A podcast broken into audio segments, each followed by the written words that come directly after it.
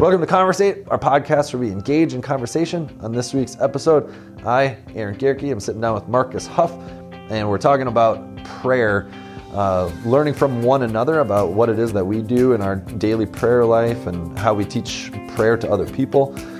So as you listen to this conversation, maybe you'll hear something new or an opportunity to engage God or others in prayer that maybe you didn't think about before. So as always, our encouragement is listen to this podcast and find something that you can engage somebody else in a conversation with. And as always, we hope you enjoy it. Well, good morning, Marcus. Good morning, Pastor Aaron. We have on the brown couch, in case you're just listening, this is Marcus. Marcus is our director of youth and campus ministry. And how you been? Good. That's a general question. Yeah. Last time it's been a couple months since I've been on here, so how much context do you want? Yeah. Well, not as much as Kevin gave last week, because last week I asked how he was doing, and he proceeded to tell me about his eye boogers. Yeah. So, I'm booger-free, so we're good to go. That was a little weird. That's why he's no longer allowed on the podcast. He's on vacation. Yeah, vacation forever. Air quotes. Yeah. Yeah, but I mean, I suppose since the last time you were on, in terms of work things, yeah. There's different. You have kind of some different seasons dealing with school year stuff, and we're kind of into the summer season, which.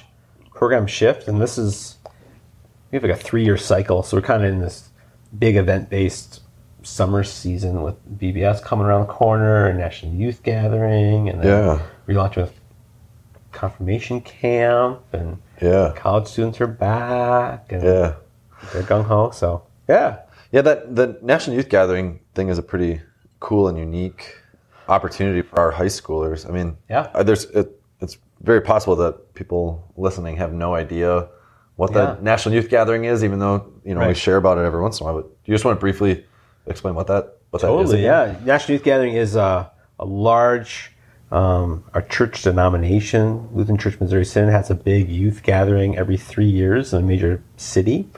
So we're in Houston, Texas this summer, and the chance to gather with probably around close to 20,000 other youth from around the United States and even other countries show up to grow deeper in their faith, discuss faith in real relevant ways, maybe social issues and challenges that they're facing with the Christian perspective, build relationships, have an experience that a lot of us would normally have. I mean, most of us wouldn't go to Houston in July. I mean, that alone is a unique experience, let alone, bus and travel and it's very memorable. So you and Pastor Kevin have both spoken about how memorable youth gathering has been for you in the past. And I'm really excited as well for the 5 adults that are going. So there's 24 of us in total, 19 youth and 5 adults. And just that good ratio to build relationships with our high schoolers. Mm-hmm. Because a lot of those families in the age group too have just kind of wrestled and struggled through the whole COVID season, coming through it, and allowing them to have good relationships with us. So when life does get messy or hard, they have someone to kind of reach out to or ping and send a message to. So, and ultimately, knowing that Jesus loves them. Some of them are graduating. It's like their last kind of touch point in our congregation with them. And others are just kind of coming into high school ministry as well, too. So it's a cool opportunity. So we'll see what happens with it. Awesome. Yeah, thanks for sharing. And I think it was in Kevin's sermon when we started our this new sermon series about spiritual disciplines. And I think in his sermon when he launched it, he was talking about treasuring God's word. He actually even mentioned the National Youth Gathering because the theme this summer is this theme in all things. Yep. That God is in all things, and I was thinking about that theme, even myself, like as we've been doing the spiritual disciplines sermon series, as Kevin talked the first week about being in God's word, listening to God's word, and this last week I preached about prayer. Just this reality that it's really it's really cool that God is, he is in all things. He is present all the time. Yeah. You know, no matter where we are, we can engage with the Almighty God, you know, which is, it's incredible. And those of you listening, I'm curious how your relationship with God is, if you think about it like that, or if you just think, you know, I'll engage with God on Sunday mornings. I don't know. I mean, it's a smattering, I'm sure, in terms of the Christian population. A lot of people may just kind of think, well, I'll reserve time to talk to God or be with God on Sunday for sure. Right. But then maybe in these distinct moments of let's just talk about prayer today, but so praying like maybe before a meal, praying before bed, you know, maybe that's it, you know. I actually just asked the Early Learning Center kids for chapel this morning when they pray and think about our conversation coming up. And those are their answers. Okay. Bedtime and maybe meals. Okay. So there we go. That's us. Yeah. That's our sample of preschoolers. Based on 4-year-old responses, that's where we're at. So yeah. Well, it's interesting. I have asked my kids that too. I mean, practically speaking with my children, that is most often. We pray before meals, and we do pray before bed. Yeah. But my older kids they've told me, I mean, because I've always encouraged them, guys, you can talk to God whenever. You can pray to God whenever. If you're scared, you can talk to God. And my older kids, my two older ones, they've told me that that they do pray on their own. Awesome. You know, like Hazel was telling me that she had a bad dream and woke up, and that she did pray about it and stuff. Yeah. So, that's refreshing. Yeah. You know, it's cool to think about that, you know, like, I mean, I have no idea what those prayers sound like, you know, between them and their Heavenly Father. Yeah. But it's pretty neat that they feel like they can do that, you know? That's huge. Yeah. We worked a lot with their confirmation or 7th and 8th graders here on prayer. And we typically poll the families to see how often they do family meals together and stuff like that. And a lot of that's disrupted with schedules and things and different rhythms, but the importance and opportunity to pray before meals. So we were reteaching like 20-some students, like what was the common table prayer.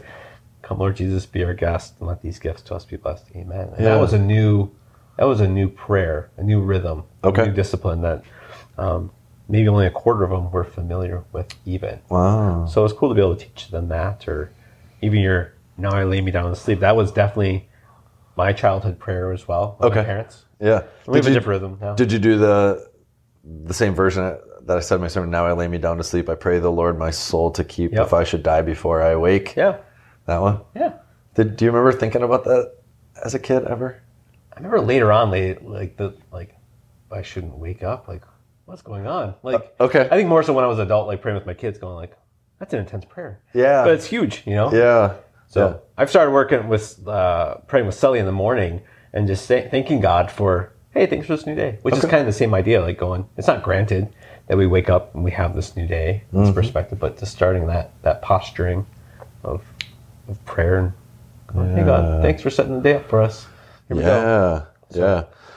Well, Martin Luther, he had, he wrote, well, he's got a lot of prayers, but that he wrote and implemented in his own life, but he's, maybe the most well-known ones are his morning prayer and evening prayer. Yeah. And he's got a morning prayer and an evening prayer, and he gives like little explanations when teaching those. And like with the morning prayer, it basically says when you first wake up, like get down on your knees and say this prayer, that, you know, I thank you, my Heavenly Father, through Jesus Christ, you do something. You have kept me this night from all harm and danger. And I pray that you would keep me this day also from sin and every evil, that all my doings in life may please you, you know?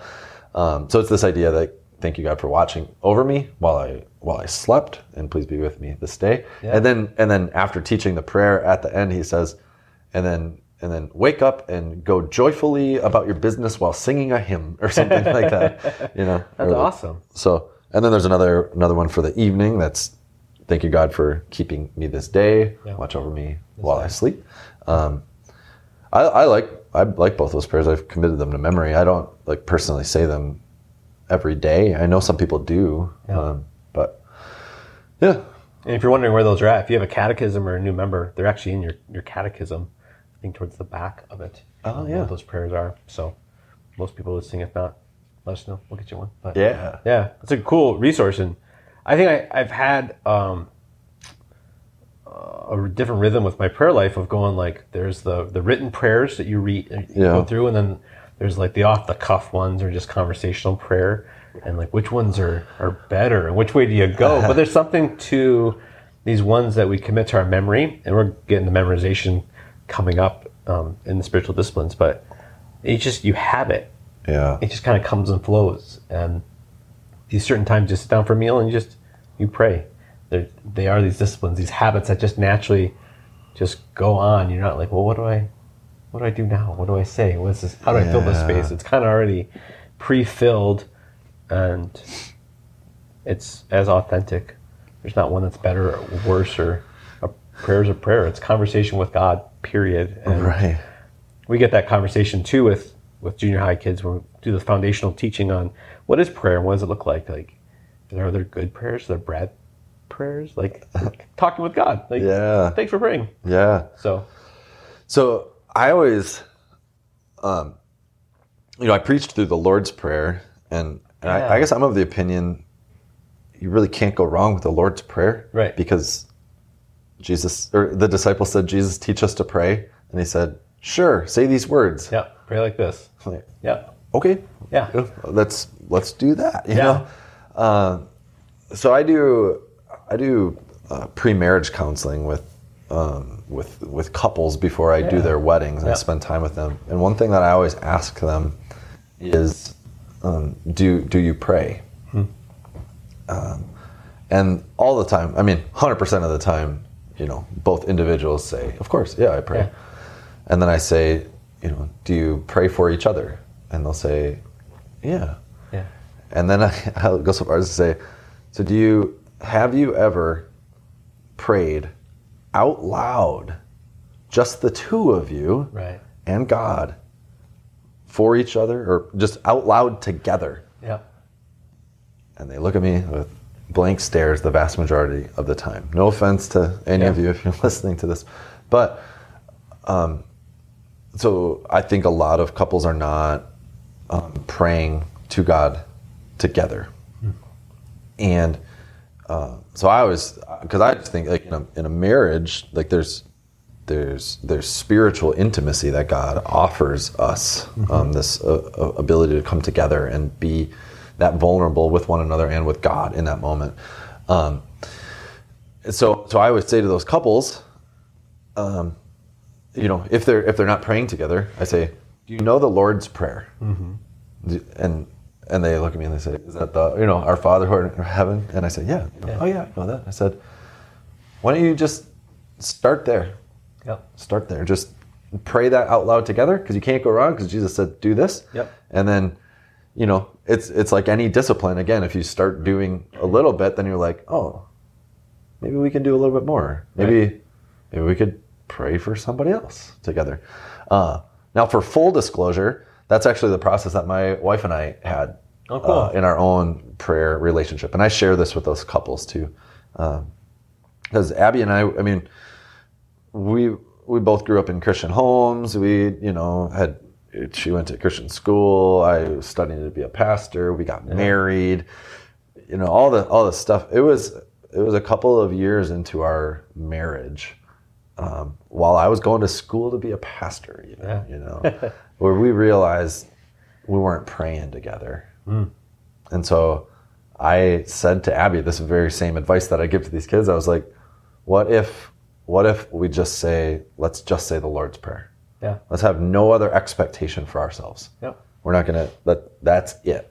Just each day before bed, what if we just say the Lord's Prayer? Jesus said do it. What if we just do it? So that's what we started with.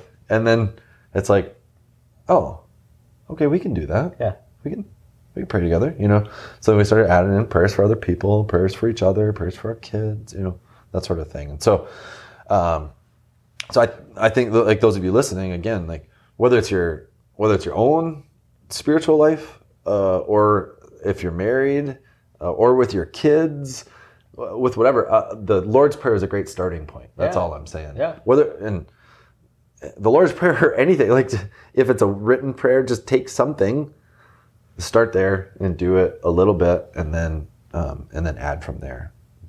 Because, like you said, you know, there are these written prayers, there's these memorized prayers, and then there's the kind of off the cuff prayers. And some people, I don't know, some people maybe think like doing the written prayer or the memorized prayer isn't enough. It's not authentic enough or whatever, and you got to get better and whatever. I don't think there's any judgment call on any of that. Right. I think there's room. I think there's room for all of it and room for growth. So, because I would even say like, if all you're doing are just off the cuff prayers, or if your prayer life is just kind of haphazard, where you just sort of say, "Well, of course I pray because I'm thinking about things throughout the day, and I'm kind of." Thinking with God about you're right, kind of directing it that way. These things, you know, like this is a nice day. Yeah, are you praying? Are you talking to God? Right. Like about so, if that's the way that you pray, kind of all of the time, which there's, I think all of us should be praying all the time. But if it's just kind of haphazard, I would say maybe the discipline you could do is commit some other kind of prayer to written memory, something like Luther's morning prayer or evening prayer. Yeah. But if all you're doing are just the written prayers, maybe try, you know, talking to God or talking out loud with somebody else to God. Yeah. So, I find too, for some people, prayer journals are huge. They can write them down and kind of, sometimes we get lost in our prayers, or my prayer life looks no different than my 4-year-old in the sense of, I want this, I want this, I want this. And we're so whimsical. We want this one day, one next day, but we never, and we wrestle with like, is God hearing? Is God providing? Like what you talk about God's timing, which is huge in prayer.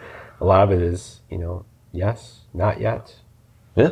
No, this wouldn't be healthy for you. And there's plenty of things I can pray for that I know that God will not provide for me because it would not be good for my spiritual life or following of him in any way whatsoever, you know. So it's huge. But prayer journals are neat too, because you can kind of log some of that stuff and go, wow, this is where I was at a year ago, a month ago on the stage, or that did happen. It did kind of come through too, and looking through that and just seeing God's faithfulness in a relationship.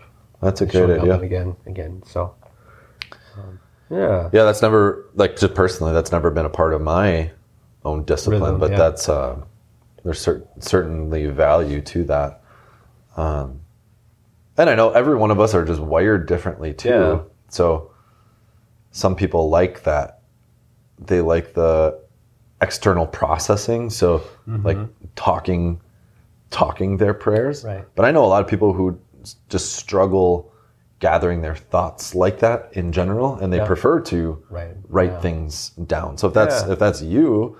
You know, if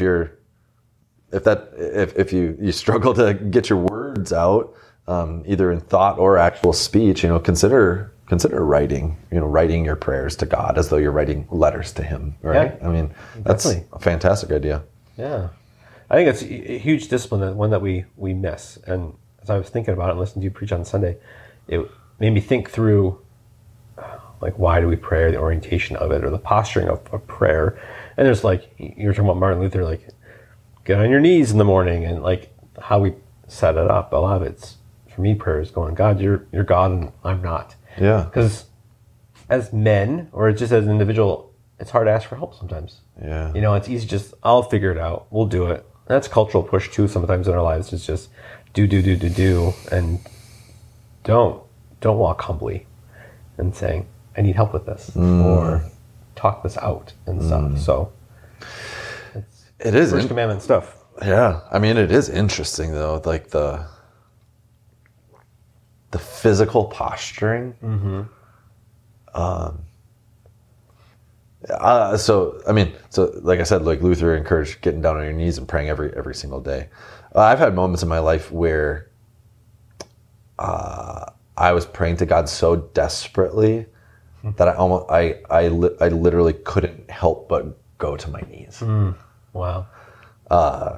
It wasn't just like this formal thing of like, I'm going to get down on my knees and fold my hands and pray to God. You know, I mean, there is that, but like just these like moments of desperation where it's like, I'm like the whole term of like falling to your knees. Like I've had that, you know?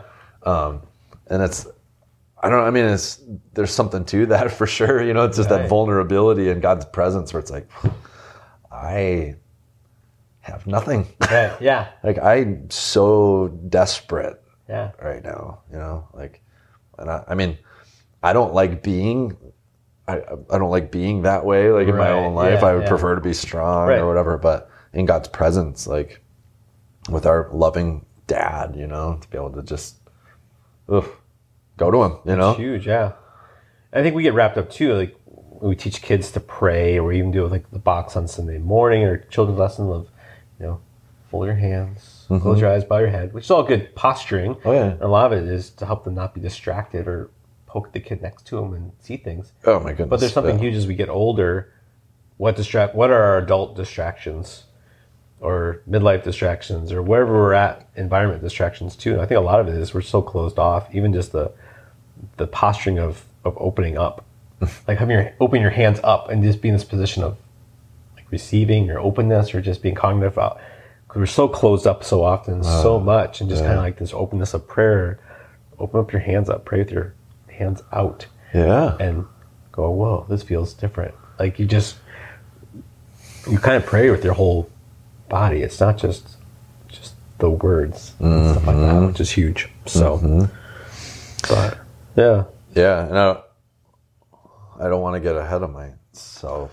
So I'll only briefly tease this, but because next week we're gonna be talking about fasting, and so I don't want to say too much, but just scripturally, like that's the whole idea too of fasting and prayer usually go together, so that there's like this dependence on God physically, you know, not just an idea, but just like a I need you, you know, I need you. Yep. So,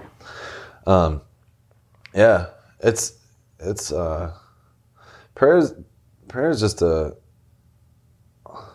don't know. It's an incredible gift from God. That's how I see it. And I mean, like the longer I'm alive and the more people that I, pray with and have people praying for me, the more that I recognize, like, there's some, like, things are happening in prayer. Mm-hmm. This is what God promises, that in prayer, things are actually happening. Right. I think from our, like, I just think oftentimes from the standard idea, we just think, I don't know, it's just us throwing things up at the air, hoping that somebody hears it and it's going to stick, you know? Mm-hmm. Like God is doing things actively in you when you're praying to him. Yeah. Like, he's deepening that relationship. And he actually is even changing our, like, he changes us through prayer. I don't know if you've had that before where you've actually like had your will shifted by God through prayer.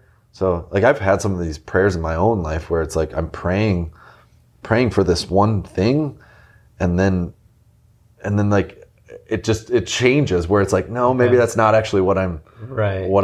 Like I think that's what I want, but then God actually like changes it in me, you know? That's not the direction. Yeah. You're not finding fulfillment in that or So it's huge. Those are crazy experiences. What's also crazy is sometimes like when you, I've also had like prayed half-hearted prayers. Okay. Where it's like, I feel like I should pray for this thing, but like from an earthly standpoint, I don't know that I really want that prayer to be answered. Right. I don't know if it, like, I can't even think of anything off the top of my head. Where I know that like, that's a good thing and I should pray for it, but I don't really want it to happen because maybe it would mean something uncomfortable for me or whatever. Yeah. Like God has sometimes, he's a couple of times, he's very clearly delivered on those prayers. Okay. You know, it's like, all right, God even hears our half-hearted prayers, you know, like, yeah. So it's so cool that we have access to God as the creator of everything. Uh-huh. Like, how wild is that? Like, we're not only do we have like his phone number, like, but invited to be in conversation with him. Like, right. How many people do you just watch on TV or any connection wishing you could, like, that'd be cool to meet them or have a conversation? Like, God supersedes all that. Like, he's bigger. He's in and above all things, and we have access to that. Like, why would we not want to give it to him? Uh-huh. Yeah, it's huge. Absolutely, absolutely. Well, these disciplines, like as we go through these spiritual disciplines, I'm enjoying this, and I hope that those of you listening are as well. And Marcus, you've had a big role actually in getting us to this place too, because you oftentimes talk in staff meetings and in your own life about trying to implement spiritual disciplines and stuff too. Yeah. So that's a big reason why we're even doing the sermon series. So thanks for that, and thanks for your diligence being in God's Word and leading, and thanks for being on the brown couch. It's awesome, dear. All right, dude. All right, take care, buddy.